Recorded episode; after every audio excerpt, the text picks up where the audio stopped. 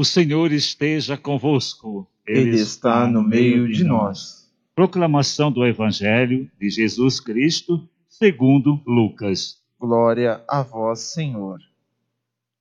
Naquele tempo, o anjo Gabriel foi enviado por Deus a uma cidade da Galiléia chamada Nazaré, a uma virgem prometida em casamento a um homem chamado José ele era descendente de Davi. E o nome da virgem era Maria. O anjo entrou onde ela estava e disse: Alegra-te, cheia de graça. O Senhor está contigo. Maria ficou perturbada com essas palavras e começou a pensar qual seria o significado da saudação. O anjo então disse: não tenhas medo, Maria, porque encontraste graça diante de Deus.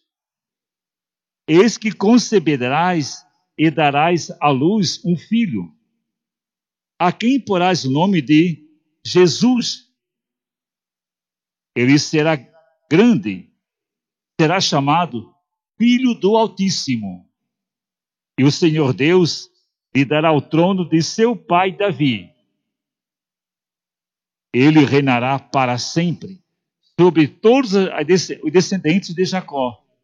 E o seu reino não terá fim. Maria perguntou ao anjo: Como acontecerá isso se eu não conheço homem algum?